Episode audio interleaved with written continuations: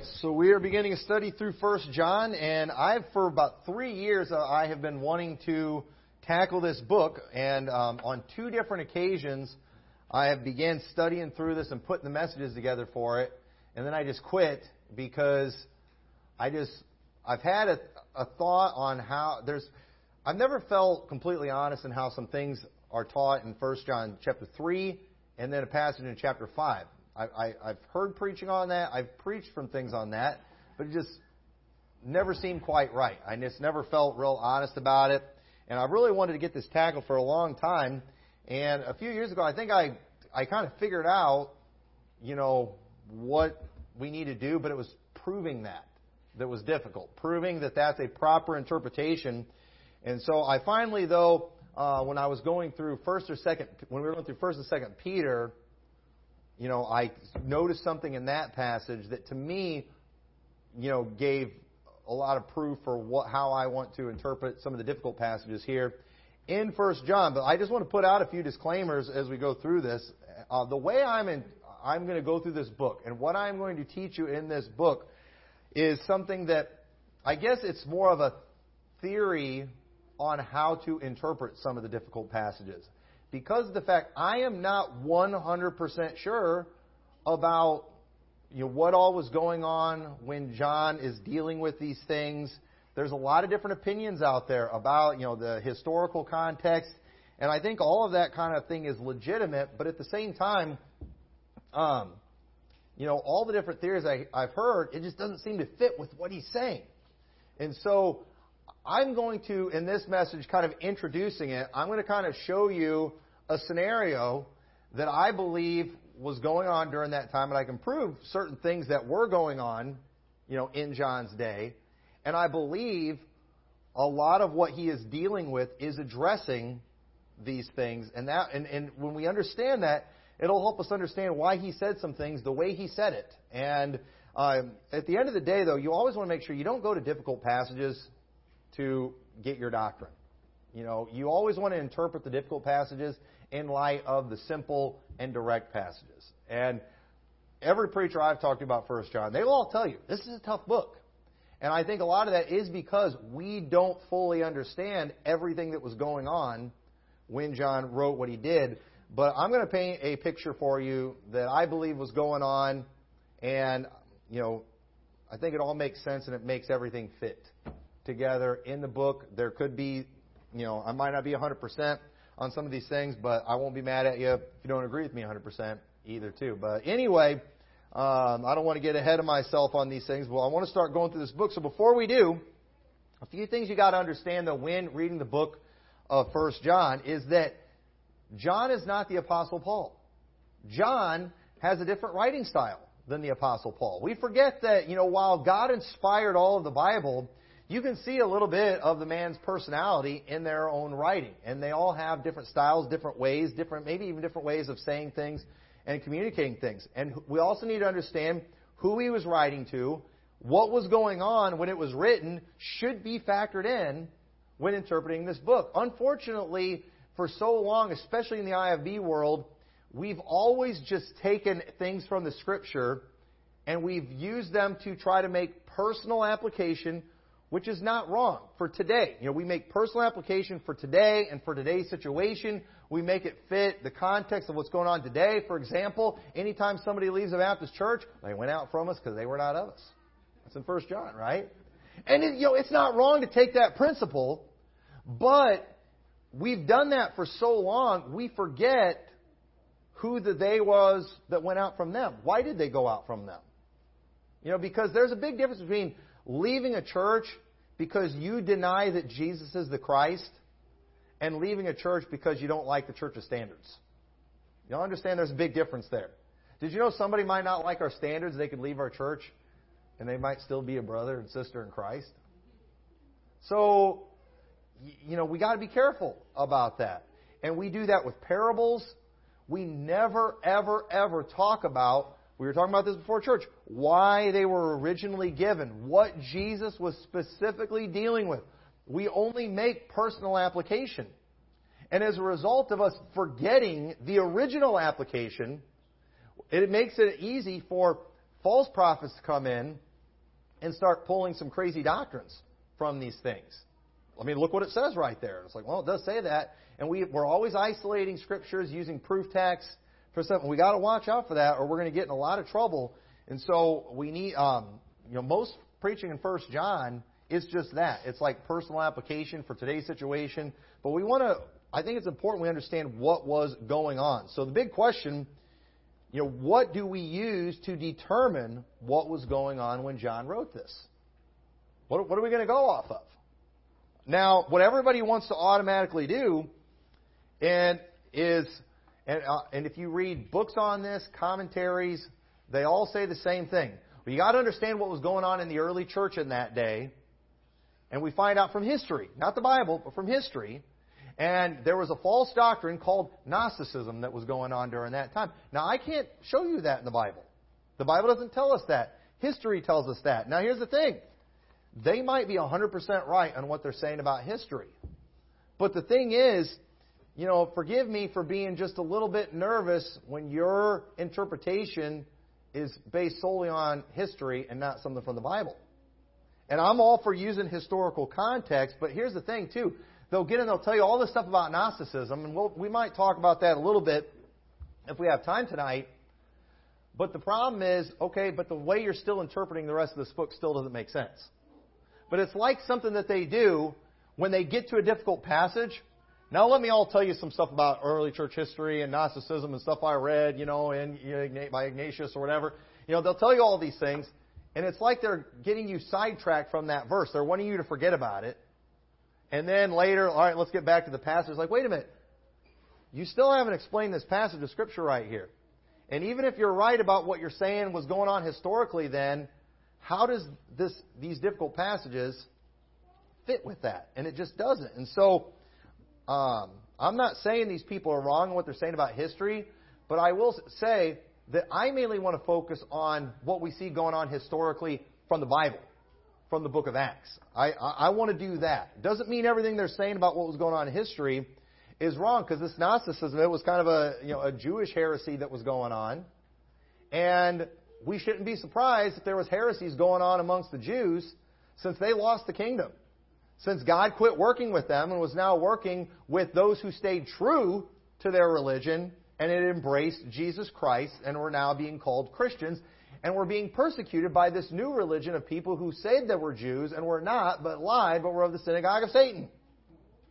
And, and uh, I'm, I'm getting ahead of myself, but we forget about all these things that were going on. And a lot of the problem is just dispensationalism. Dispensationalism has done more to just damage good doctrine in Baptist churches than anything. There's so many mistakes that they've made that have just messed everyone out up. We got to watch out for that.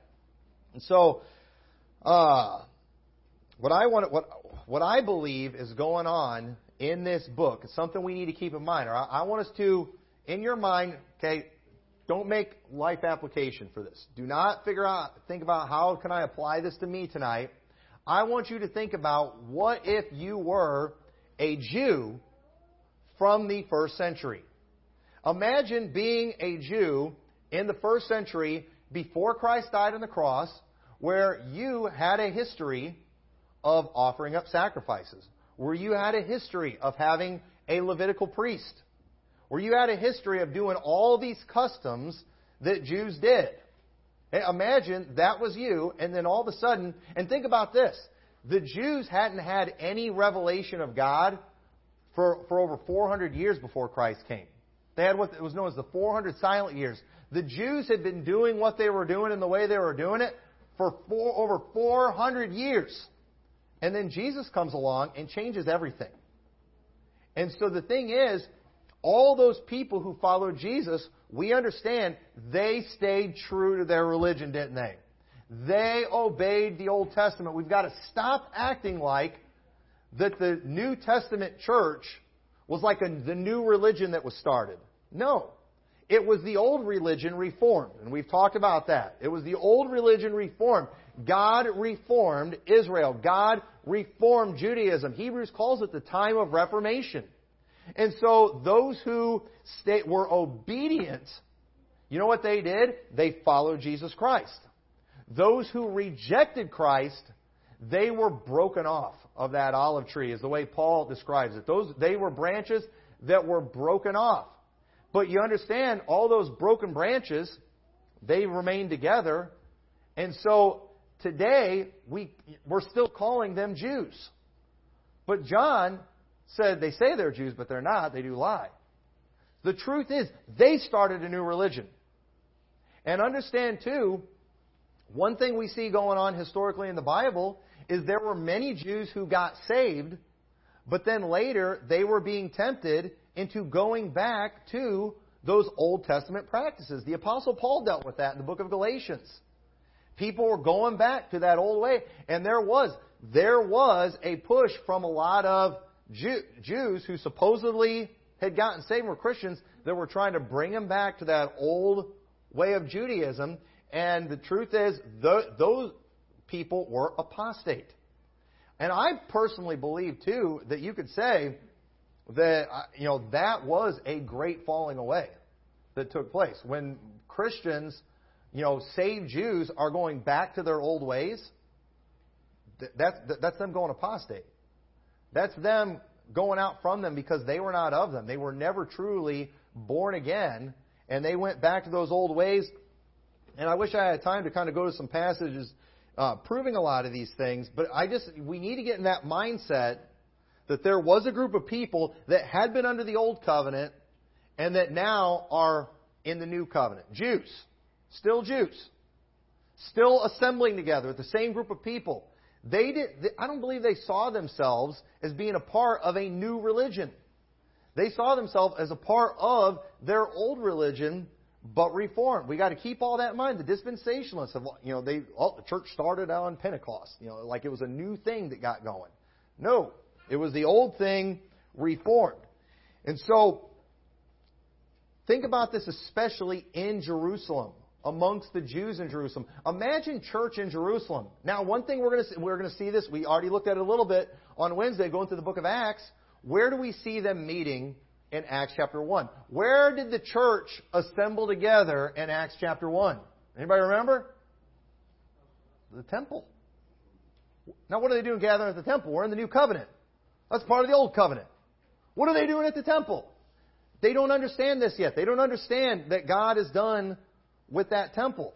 So imagine what it was like for Christians, Jewish Christians in Jerusalem. There was there was a lot of conflict between the Jews and between the Pharisees and between the Sadducees. They were they were kind of like another sect of Judaism during that time.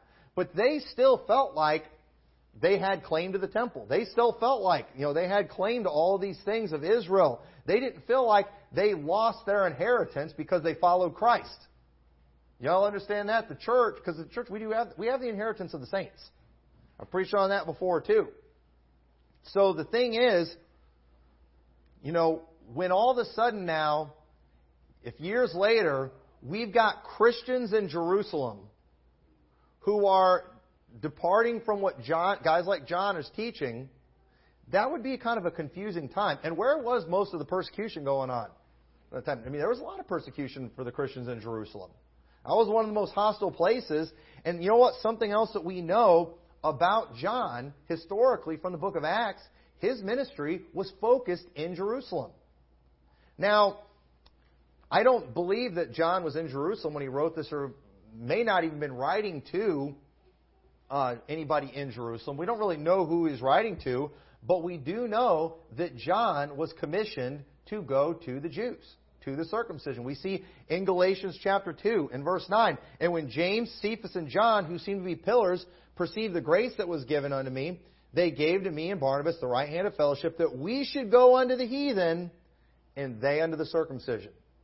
Okay, so keep that in mind. John's main thing, he's going to the circumcision. He's going to the Jews. Every time we see John mentioned in the book of Acts, he's in Jerusalem. So, um, we know, really, with the exception of Paul, most of the apostles, they worked with the Jews. We think it was all about Gentiles because we're always reading Paul's epistles. But Paul's, yes, his were all meant to the Gentiles because that's who he's ministering to. Peter, James, John, they were ministering to the circumcision. The book of James. James wrote to the 12 tribes of Israel scattered abroad. So, we got to understand those first century Jewish Christians would have had a mindset that we're not familiar with. None of us ever offered up sacrifices. How, how many of you here before, you know, you, you, nobody did. But imagine sinning. It's like, all right, you just did this bad thing. You got to go offer up, you know, this kind of sacrifice to take care of that sin. We we've never done that. But imagine if for thousands of years you'd been doing that and now it's gone. That would be kind of weird, wouldn't it? Think, think about how weird that would be. And it was definitely difficult for them. So chances are most of the early churches were probably made up of predominantly Jewish people. Now, something that even Paul dealt, and again, something Paul dealt with in his ministry was people going back to Judaism. In fact, that's what the book of Hebrews is all about. Okay? The writer is exhorting the Hebrews to not make the same, same mistake that their fathers did in the wilderness. He's telling them, don't fall in the wilderness like they did. You're in a time, there's a time of transition right now. If you want to remain as the people of God, you must accept Jesus Christ. You must embrace Christ, or you are going to be, you're going to be done. It's going to be over for you. And you know what? Many Jews, they failed to enter into his rest. And you know what they did? They tried to follow that old covenant, and they failed. And you know what? Eventually, Jerusalem got wiped out. And so the writer of Hebrews is trying to just show them you're not violating the Old Testament by following Christ, you're obeying the Old Testament. Yes, Jesus is a he can be a high priest even though he's from Judah. He's after the order of Melchizedek. And he's going and giving all these things, we've talked a lot about that before. You have to have that in mind when you're reading the book of Hebrews. That's very important. So, to help you understand my mindset when I'm interpreting the book of First John, the picture I have in my head is a church of probably mainly and mostly first century Jews that used to offer up sacrifices before Jesus Christ came. Okay, and so we are we are a part. These are people. They are a part of the one and only generation that transitioned from the Old Testament to the New Testament. This was a special generation. So, you know, imagine you're a part of this group and you know, in your synagogue, let's just say we let's just pretend we're them. Okay? We were there. We used to offer up sacrifices. We remember doing all that stuff. Jesus Christ came, he reformed some things. We're doing things different now. We're not offering up the sacrifice anymore. We don't have a high, we don't have a Levitical priest anymore. Things are different. We have the priest of the believer. All these things are changing. We're learning these things from the apostles. They're showing us how to do things because a lot has changed. But then imagine, here we are, and let's just say we're in Jerusalem. And our church, it used to be double in size, but we had a big split in the church. And a bunch of our brothers, literally, our brothers, fellow Jews that were with us in the Old Covenant, that follow us in the New Covenant, they've apostatized and they've gone back to the Old Covenant. Imagine that, because that kind of thing was going on back in that day where some people they're getting in on this, but then later you've got these other these Jews out there saying, "No, Jesus hasn't come in the flesh. The Messiah has not come. Jesus is not the Son of God. You know what? We need to stick to these old ways. We're going to stay to the old paths. I mean, you know, that's probably that's probably how they did it back then. And then they and and a lot of them did that.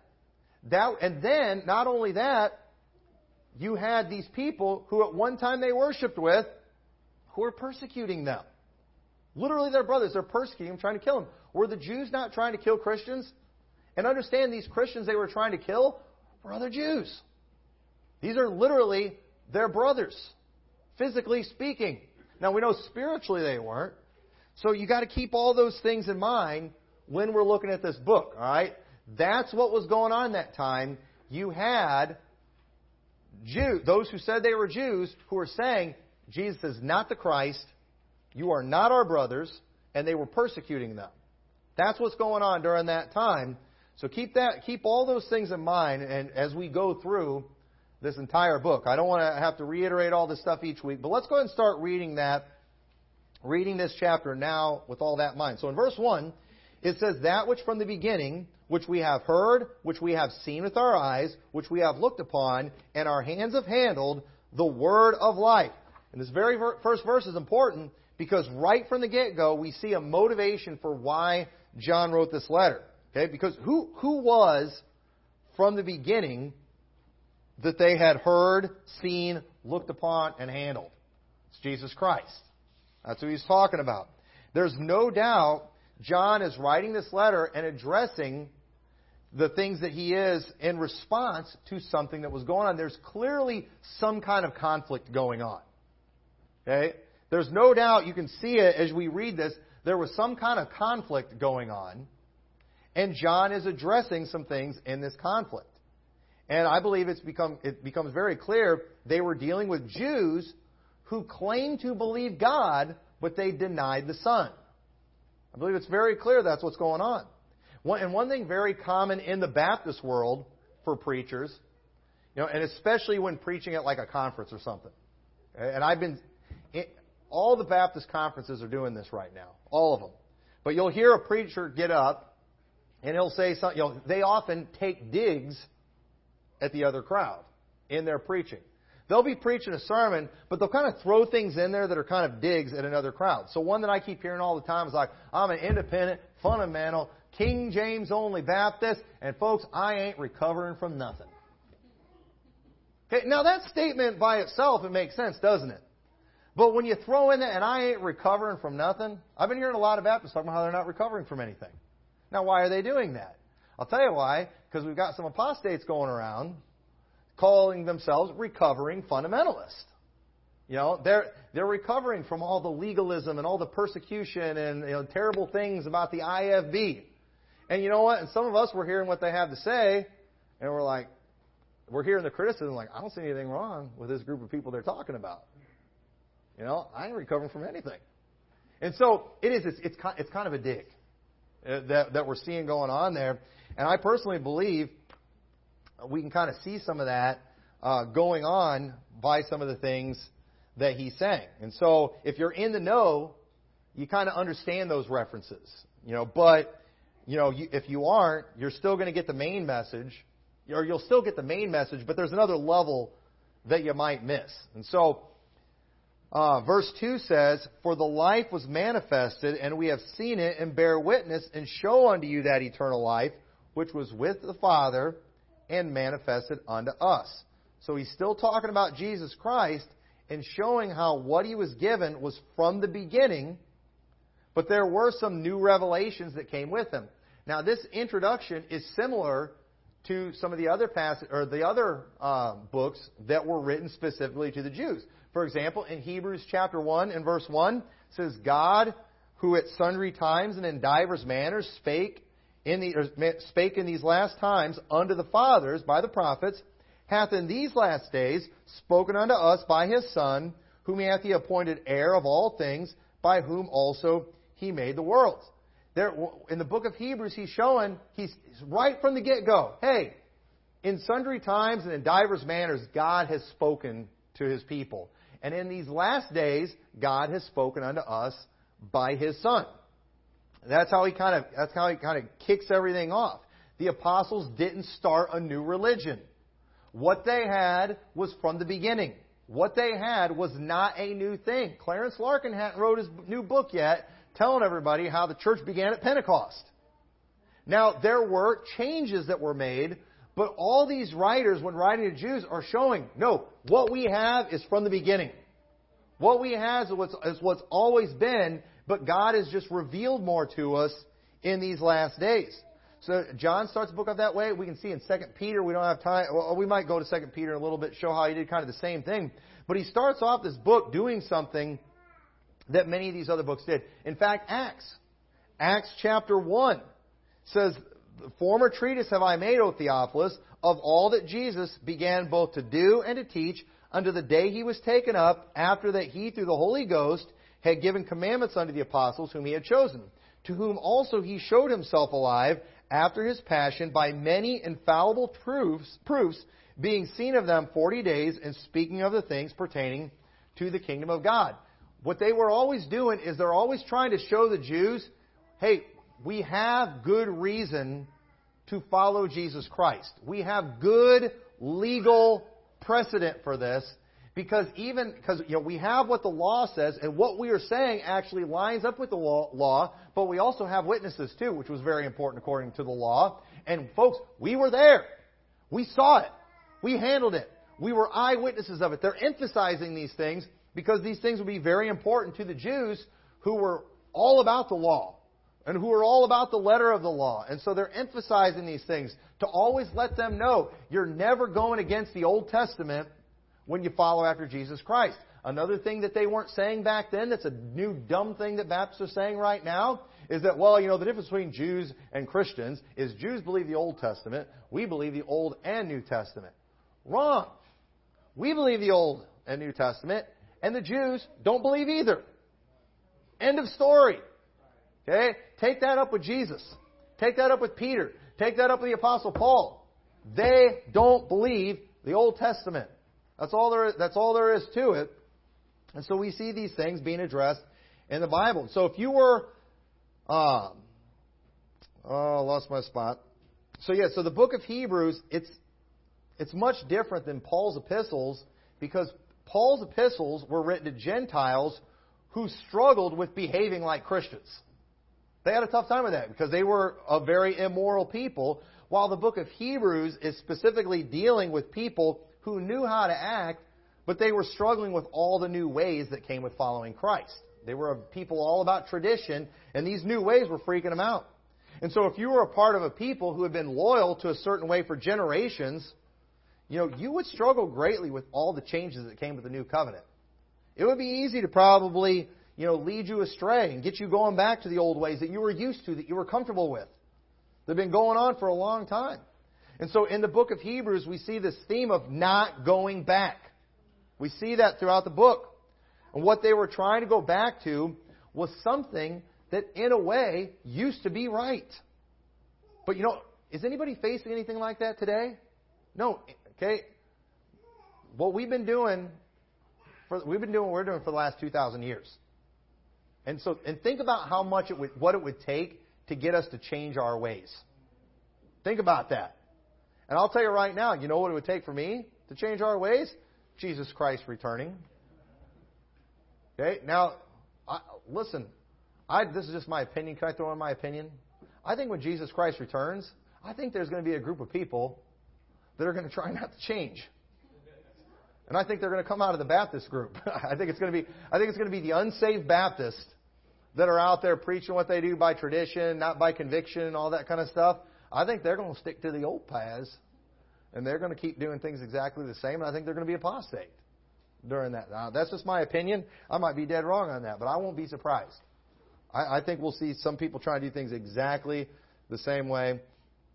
But you know, it, it would take Jesus coming back. And you know what? the Jews should have listened because God literally came to earth and told them, change. Moses told them, the Lord's going to raise a prophet among your own brethren, like unto me, unto him shall ye hear. He, Moses told them to do it. They weren't violating anything in the law by listening to Jesus and changing things. And yes, they did change things. So, uh, but we're, we, we're not facing this today, folks. We don't have a new way. And if some group comes along trying to promote a new way, you know what? Avoid them. Mark them. So verse 3. That which we have seen and heard declare we unto you, that ye also may have fellowship with us. Truly our fellowship was with the Father and with His Son, Jesus Christ. And so, who is the we that John is referring to? Well, clearly he's referring to the apostles. Okay? And look at what it says in 2 Peter. 2 Peter chapter 1, we see kind of the same thing. Again, I believe Peter is writing to Jewish believers. And he says in verse 16, For we have not followed cunningly devised fables, when we made known unto you the power and the coming of our Lord Jesus Christ, but were eyewitnesses of his majesty. For he received from God the Father honor and glory, and there came such a voice to him from the excellent glory, This is my beloved Son, in whom I am well pleased. And this voice which came from heaven we heard when we were with him in the holy mount. We have also a more sure word of prophecy, whereunto ye do well that ye take heed, as unto a light that shineth in a dark place, unto the day dawn, and the day star arise in your hearts.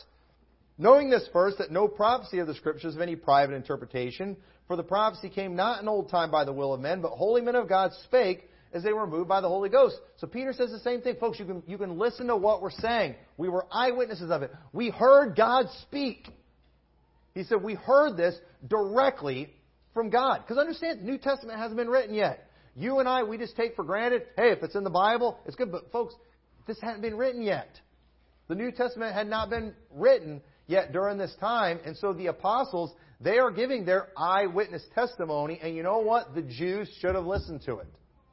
They were right. The ones who did were right to listen to it, and they did not violate anything in the Old Testament. So John makes it clear in this verse that the fellowship that you had to have, if you were going to have fellowship with them, is you have to acknowledge the Father and the Son. Okay, now, now why would he bring that up? Was there a group back then that acknowledged the Father and denied the Son? Yes, there was. Who were they? It was the Jews. The very people John was sent to minister to. They said they believed in the Father, but they denied the Son. Now, you and I know you can't do that. You cannot do that. Jesus dealt with the same thing when the, when the Pharisees and when the Jews wouldn't listen to him. And he, that's when he said to, I and my Father are one. If you've seen me, you've seen the Father. They're, they're you know, rejecting Jesus' words and saying, no, we're followers of God. We're believers in God. And Jesus is saying, no, you're not. No, you're not. You, if you deny the Son, you don't have the Father. And we know there was a group back then. Oh, it was the Gnostics, who they believed in a like it was like the coming of Christ wasn't physical, it wasn't real. It that he was kind of just an illusion. Okay, well that sounds super weird, and I wouldn't be surprised if some people back then thought something like that. But you know what? The Bible does tell us about a group of people that claimed the Father and denied the Son. We call them the Jews. But it's like in the dispensational world, we're not allowed to say anything against them. But John said a lot of stuff against them. And so, you know, I, I think that's a better way to go with this. So, think about this. said if this is if this was written in the 90s, okay, like not our 90s, but you know, 90 AD, most of these people wouldn't have even been alive when Jesus was on earth. That's how far we are Thanks because Jesus, Jesus died around 80, 30. So we're about 60 years later.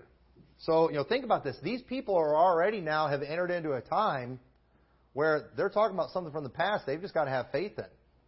But understand the people they're listening to were people who were eyewitnesses. And they should have listened to them. And so in verse 4, it says, And these things write we unto you, that your joy may be full. And so while John believed these people were saved, it's clear that some maybe were having some doubts based on what others had been saying. And, and it says in verse uh, chapter 5, verse 13, we know this passage, These things have I written unto you that believe on the name of the Son of God, that ye may know that ye have eternal life, and that ye may believe on the name of the Son of God. So the beginning and the end of this book, it shows the purpose of this book. It's written so they would believe on Christ, and so they would know that they're saved. Because again, I mean, I mean, think about it. Have you ever? I mean, now, this has never happened in the Baptist world, but in the Baptist world, have, you know, imagine if you had a group that was in your church that you worshipped with, you went soul winning with, and then all of a sudden they got caught up in some heresy eh, or something, or maybe were accused of heresy. They said, you know what? None of them were saved. All right, does that ever happen in a Baptist church? Yeah, that happens all the time in Baptist churches. But you know what? It, it would be, I mean, imagine how you would feel if just all of a sudden, okay, none of us would ever get involved in heresy, right? But imagine how you would feel if, like, all of a sudden you started believing something, you started doing something, and then we all just declared you unsaved. If enough Baptists were telling you you're unsaved, you might start to wonder sometimes. I mean, I, I know a lot of people have been there before. It's like so many people tell you you're not saved. You start to wonder. That kind of thing was going on back then. And these were this was coming from people that they were literally their brothers, people that they used to worship with, and they're all telling them, You're not saved. And so John is writing them and telling them, Hey, no, you are saved. And these people that are following Christ, I said, in a sense, they're the ones doing the newer thing, aren't they? Because, um, you know, the ways that they were practicing was new. So, uh, where we at? Verse 5.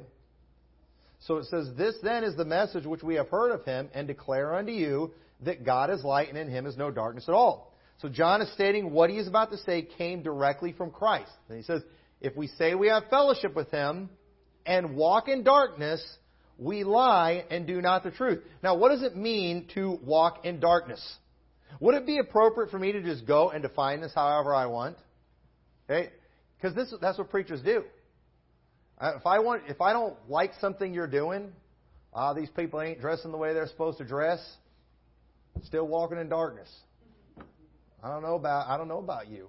You know, in Christ is light, and in Him is no darkness at all. We got these people, you know, they're still doing this, they're still caught up in this sin, they're still caught up in that sin, still walking in dark. Is that what John was talking about? When John said walking in darkness, what did he mean? See, we've we, I want to declare what you're doing walking in darkness because I don't like something you're doing. And I got a verse. Man, in him, there's no darkness in Jesus Christ. Some of y'all messing around with that sin, still walking in darkness, I question your salvation. You know, in the book of First John, we see you're not going to walk in darkness if you're really saved. Saw you know saw you at the bar the other night, walking in darkness. Is that what that means? Is that what that means? Do I just get to take that verse and then make a modern day application for it however I want and then take away your salvation or confuse you on your salvation? Is that what we're supposed to do? What was John talking about? What did walking in darkness? Did they start wearing skinny breeches and listen to the recovering fundamentalists? Is that what it meant? what, what did it look like back then in that day? Okay, that's what we call it in this day. But, but is that, is that fair? Is that right? Is that proper, proper use of the Scripture. What does it mean? Let's get in John's head and find out exactly what he meant. Because there's all kinds of ways we can try to do that. But look what it says in 1 John chapter 2. Verse 8 It says, Again, a new commandment I write unto you, which thing is true in him and in you, because the darkness is past, and the true light now shineth. He that saith he is in the light, and hateth his brother, is in darkness even until now. He that loveth his brother abideth in the light, and there is none occasion of stumbling in him. But he that hateth his brother is in darkness, and walketh in darkness, and knoweth not whither he goeth, because the darkness hath blinded his eyes.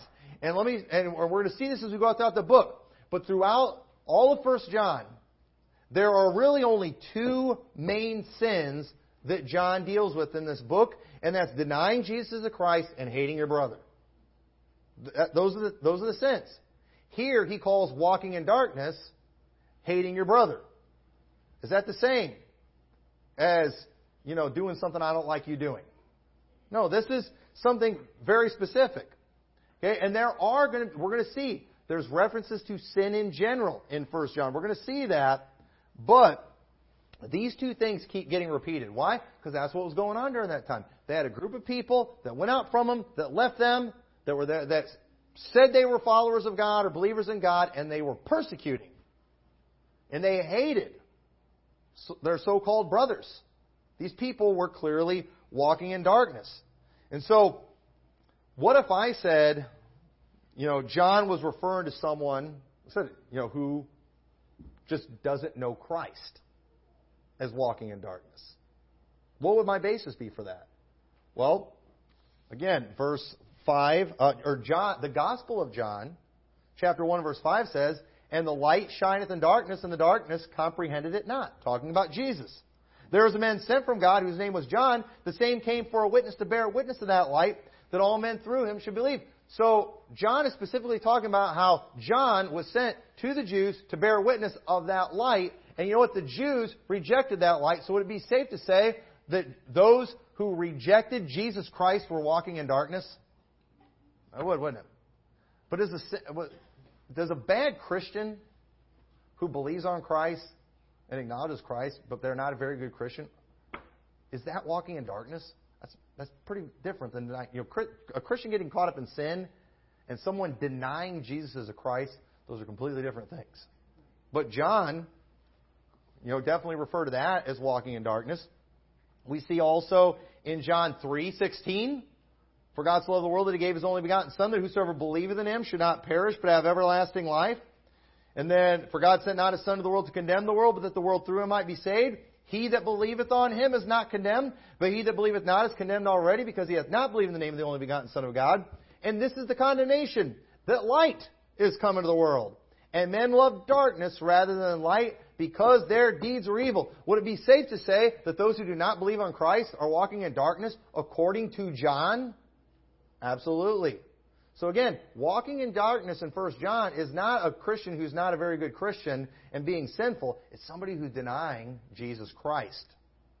That's what it means to walk in darkness. And there's a bunch more. I don't have time. I'm, I am, I have a lot to cover and little time to do it. There's a bunch of verses in the Gospel of John where that is exactly what he calls it.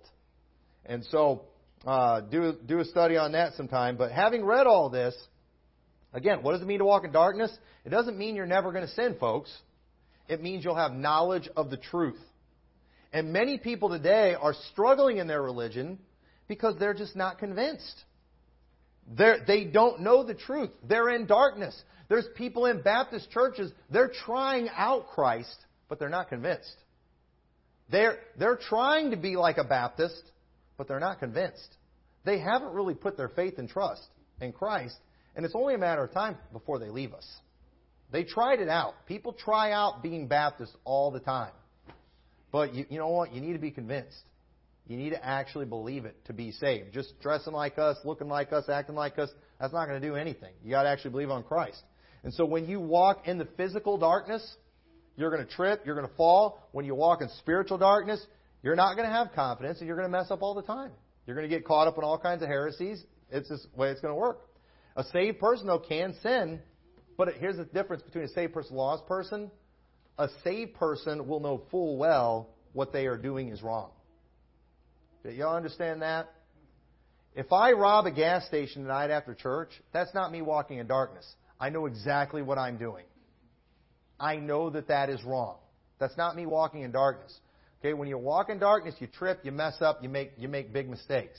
Me going out and willfully sinning is not me walking in darkness. That's me being disobedient. And God's going to deal with me. I know the difference between right and wrong. So again, making walking in darkness about committing sins, all right, committing sins, uh, general of morality, whatever, that is not what we see going on in 1 John. And a lot of people want to use 1 John as like a test to see if you're saved, which is fine, but then they'll talk about sin in your life. You still got all the sin in your life. According to 1 John, you might need to check yourself. And then that's not what he's doing. People walking in darkness are those who reject Jesus Christ. So, you know, to sum up walking in darkness is basically you going through life or even religion without the assurance of salvation. And that takes us back to why this book was written. It's so we'll know we'll have eternal life and therefore walk in the light. And so verse 7 says, But if we walk in the light as he is in the light, then we have fellowship one with another. And the blood of Jesus Christ his Son cleanseth us from all sin. So if we know the truth and walk in the truth, we're going to have fellowship with those who believe that same truth. They're not, we're not going to be trying to kill each other, eh, which is what was going on back then. Now, why did he throw in that part? Because people say, no, it is about sin, because he threw in that part about the blood of Jesus Christ, the Son, cleanseth us from all sin. Okay? Why did he throw that in there? Well, I believe the all sin here is being used in the context not so much in, you know, the blood of Christ cleanses us from any sin a person could ever commit, even though I believe it can do that. I don't think that's what he's talking about here specifically, though. I believe what he's talking about here is something that would be very difficult for the Jewish people to grasp. And that is the fact that the blood of Christ cleanses us from all sin, meaning past, present, and future sin. That I believe that's what it's talking about. Because again, those Jewish believers, they lived during a time, and we don't have time to go to Hebrews chapter 7, but remember how they used to have to make regular offerings for sin. Again, this is foreign to us. Remember when he said, um, if we sin willfully after we receive the knowledge of the truth, there remaineth no more sacrifice for sins? Why did he say that? Because there was a time when if you sinned, you could just go offer up an offering. And folks, there are some sins that if it was just giving up an offering or an animal or something like that, I'd be like, ah, it's worth it. You know, let's go ahead and you know, I, I can do that. And then I'm all good. And you know what? The Jews were big on that. But remember my message I just preached about, what was the message I just preached last Sunday? Was it last Sunday? About uh, godly sorrow worketh repentance. They, they, the Jews, they got all caught up. Oh, I can just give an offering for this. But that's, it wasn't about the offering. It was about showing that they were sinful, and what God really wanted was a broken and contrite heart.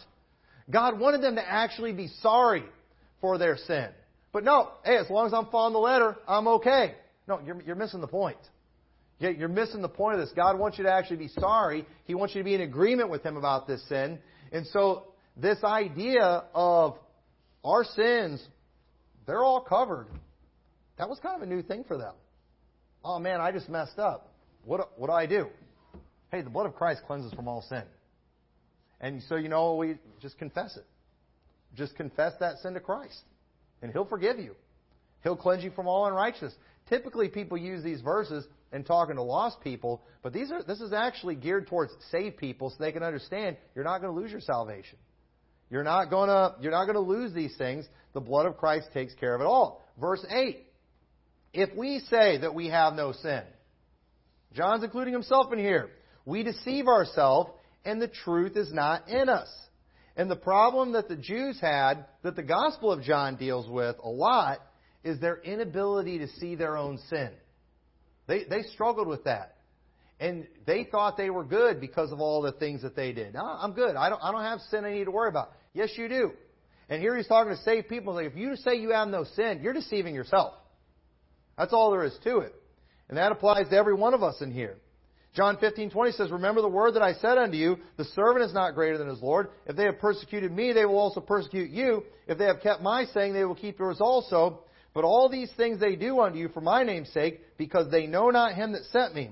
If I had not come and spoken unto them, they had no sin, but now they have no cloak for their sin. And the truth is that the truth had been revealed to the Jews, but you know what they did? They hid their eyes from it. Because they loved darkness rather than light, because their deeds were evil. They just didn't know it. And Jesus came to shine a light on that, and you know what they did? They chose to remain in darkness, and so they were without excuse. The darkness that they walked in was their own choice. And those who had accepted Christ, they were walking in light. Not because they had a better lifestyle, but because they believed on Christ. But you know what? You know what those Jews were doing. Same thing they did to Jesus. They were probably accusing them of being sinful. Hey, when was the last time you went and offered up a lamb? When was the last time you offered up a sacrifice to God? Really? You did nothing? You're not a very good Christian. I, I saw you do something. I saw you lose your temper the other day. I saw you commit this sin the other day. You know the Jews were constantly on these Christians for their for being sinful, not being as righteous as they were. But the truth is, you know, those Jesus Christ's blood cleanses from all sin. And folks, in that old covenant, there was, and Hebrews talks about, there was a continual offering. There was this continual priesthood. There were always these things they had to maintain. But the book of Hebrews shows how though when you accept Christ, you enter into his rest. And so they went from a religion where there was all these works and things they had to do, where now we see this emphasis on resting in Jesus Christ. And you know what? It takes faith to believe that. It's easier to believe I got to go do some great work to make up for my sin. It, it, it's, it's easier to believe that than to believe my sin's already taken care of, and I'm just going to trust in that. That that takes faith. And the truth is, when you're just, you know, living by faith, it's real easy for these people to come along, you know, these the works crowd, and to just accuse you of all kinds of things. And again, we shouldn't be a bad example on this. But at the end of the day, we would be nuts to think we're not sinful. See, the truth is, those who actually believe all the Bible understand on your best day, you're still sinful. But you know, we're not trying to take advantage of the blood of Christ, but we do take comfort in the fact that His blood cleanses us from all sins. And so we're good. We're covered. And you know what? If we confess our sins, He is faithful and just to forgive us our sins and to cleanse us from all unrighteousness. And folks, I believe if a lost person confess their sins, Jesus Christ will be faithful and just and He'll forgive them their sins and He'll cleanse them from all unrighteousness. But I believe this is geared towards saved people right here. He's, he's telling them that, you know what, we, need, we should continue to confess our sins to God. Not for salvation, but for fellowship. For fellowship, we should do these things, and He'll cleanse us every single time. So, if I tell a lost person to, so, you know, to confess that they are a sinner to God and believe on Him, God will forgive them. But I do believe this was about this, this when John said these words, I believe he was talking to save people. And so uh, it is showing that if we confess our sins to God, He will cleanse us. We will continue to have fellowship, even though we haven't sacrificed an animal. Uh, back in the Old Testament, if they didn't do certain ceremonial things, they weren't allowed to go into the congregation. They would be excluded from things. Y'all understand that? That that's what they grew up around. That's what they were used to. That's what they knew, being excluded from things because we didn't do these offerings. But then maybe they had a bad week. Maybe they messed up. Maybe that person's wife was nagging him and then he just totally lost it on her and, you know, just, you know, said some cuss words and things. And then now Sunday rolls around. It's time to go to church. Shouldn't I be offering up a sacrifice or something? I mean, I did some bad stuff this week. Surely I've got to do something. There's no way they're going to let me go in that congregation with all the sin that I've done. But you know what? Here, here's what you have to do. All right, yeah, you used to have to go offer up some kind of sacrifice for that. Here's what you need to do right now. Tell it to Jesus. And folks, we take that for granted, don't we? We completely take that for granted because that's all we've ever known. And you know what? I thank God that's how it is. I'm glad I don't have to go confess my sins to a priest. I, I, and, and, uh, you know, and you know, I know they didn't have like the Catholic confession even in the Old Testament, but you're kind of confessing your sin to a priest when you have to go to the priest and say, "I messed up, and I got to do the sacrifice." I mean, who, who wants to go sharing that with a priest? An earthly priest. But you know what? We should confess our sins to a priest, to the high priest, Jesus Christ. And every time we go to him, his blood cleanses us from all sin. And you know what? Then you can show up to church Sunday. You're all good. You can have fellowship. You can keep, continue bringing your prayers to God. And He'll hear your prayers. Folks, again, we take it for granted. But think about these people. That they should have been thrilled and excited about this. But again, it was probably a foreign thing to them. So verse 10, if we say we have not sinned, we make him a liar and his word is not in us. And anyone who thinks they are without sin is clearly in darkness. No doubt about that. And it's important that we take special notice of the fact that John makes it very clear in chapter 1. Let's got to keep this in mind for later on. John makes it very clear saved people will have sin in their life. There's no doubt John makes that very clear. In fact, you're in darkness if you don't think you have sin in your life. Remember that he said that when we get to chapter 3. I don't want to preach this chapter again. But First John is a very unique book dealing with unique people in a unique situation. And while there's something here for all of us, I don't want us to ignore what's specifically being dealt with in these passages and then form weird doctrines, you know, from other verses in this passage without understanding the context. If we get the context of this, I think it all be all becomes very clear what John is dealing with when we get to chapter three and then two, chapter five. There's there's there's stuff that even I've preached from chapter 5 before, and it's not about the Trinity, don't worry, where I'm just like, are we sure that's what he's talking about right there? Uh, and, and, and what people often preach from there is technically biblical, they just shouldn't be using that verse. And, and so we want to keep all these things in mind to have a full understanding. So hopefully this was a help to you in understanding the book of First John. And so I would encourage you, uh, as we go through this, read ahead read, read these passages and try to get a, a you know full grasp on it. And I believe it'll be a big help to you. So with that, let's pray here, Lord. I hope this message was a help and a blessing to everyone, Lord. We thank you so much for all the things that we just take for granted, Lord. I'm, I'm glad I've never had to offer up sacrifices. I'm glad I've never had to uh, go to a high priest for anything on this earth.